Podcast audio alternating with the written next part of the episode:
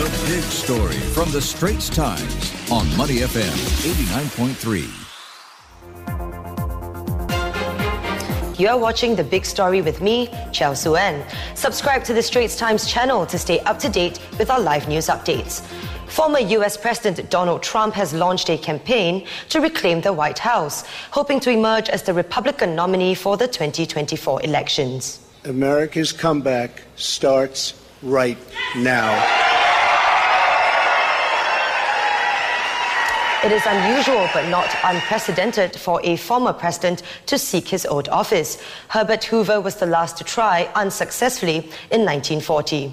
The former president's announcement complicates the work of the Justice Department, who are looking into his role in the attack on the U.S. Capitol on January 6, 2021, and his handling of classified documents after he left office. For more on Mr. Trump's bid for the White House, we're joined by U.S. Bureau Chief Nirmal Ghosh in Washington, D.C.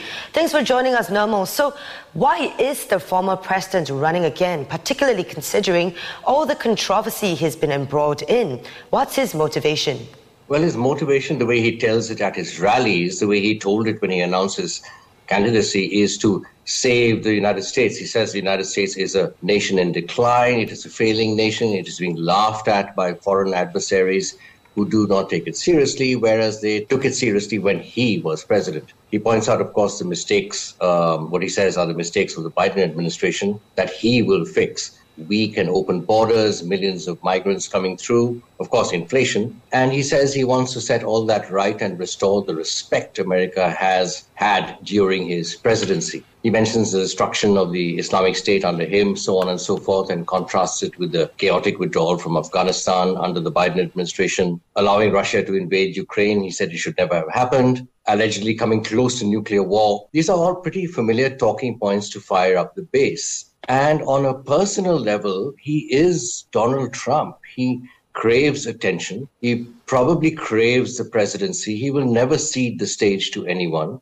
And he believes also that he should really be the rightful president. He insists the 2020 election was stolen. And most of his base believes that too, without any evidence of that ever emerging to stand up in any court of law. But they believe it. And he wants to vindicate himself. It's also the politics of revenge. As you said, there are investigations and cases against him. Well, while no American is supposed to be above the law, of course, becoming president is one way to make them make them go away. The Select Committee, for example, the House Committee investigating the January 6, 2021 insurrection, the attack on the Capitol, will basically now be disbanded that the Republicans uh, get a majority in the House, which is going to happen perhaps even as we speak. So, do you think Mr. Trump has a serious chance at becoming president again? And how will the Republican Party deal with him running for the White House? You cannot count him out. He has a fiercely loyal base. But the fact that the Democrats did better than expected in the midterms, they have kept the Senate, they will lose the House, but narrowly, but they will still lose the House. That has eroded his brand. And many in the Republican Party are saying look, he lost his own midterm elections in 2018. He lost in 2020. And in these midterms, where he spearheaded the Republican campaign across the board, they did not do so well. So this is a repudiation of Donald Trump in a way. And if it is, does the party have a future with him at all? There are other contenders in the wings. Foremost is Florida Governor Ron DeSantis, but there are also others like former Secretary of State Mike Pompeo, even the former Vice President Mike Mike Pence is on the bench, so to speak, and could declare. There is a long and complicated primaries and caucuses process. And in that process, Donald Trump and Ron DeSantis, if he runs, will go head to head and it will be bruising. A lot depends going forward on the Republican Party's calculations. It is definitely in some disorder over Donald Trump and the midterms outcome. There are some fence sitters not happy with Trump, but will go with him if he looks like a winner. There are some who are afraid of him. There are some who are loyal to him. But there are also some who are saying we need to get past Donald Trump. He is not winning elections.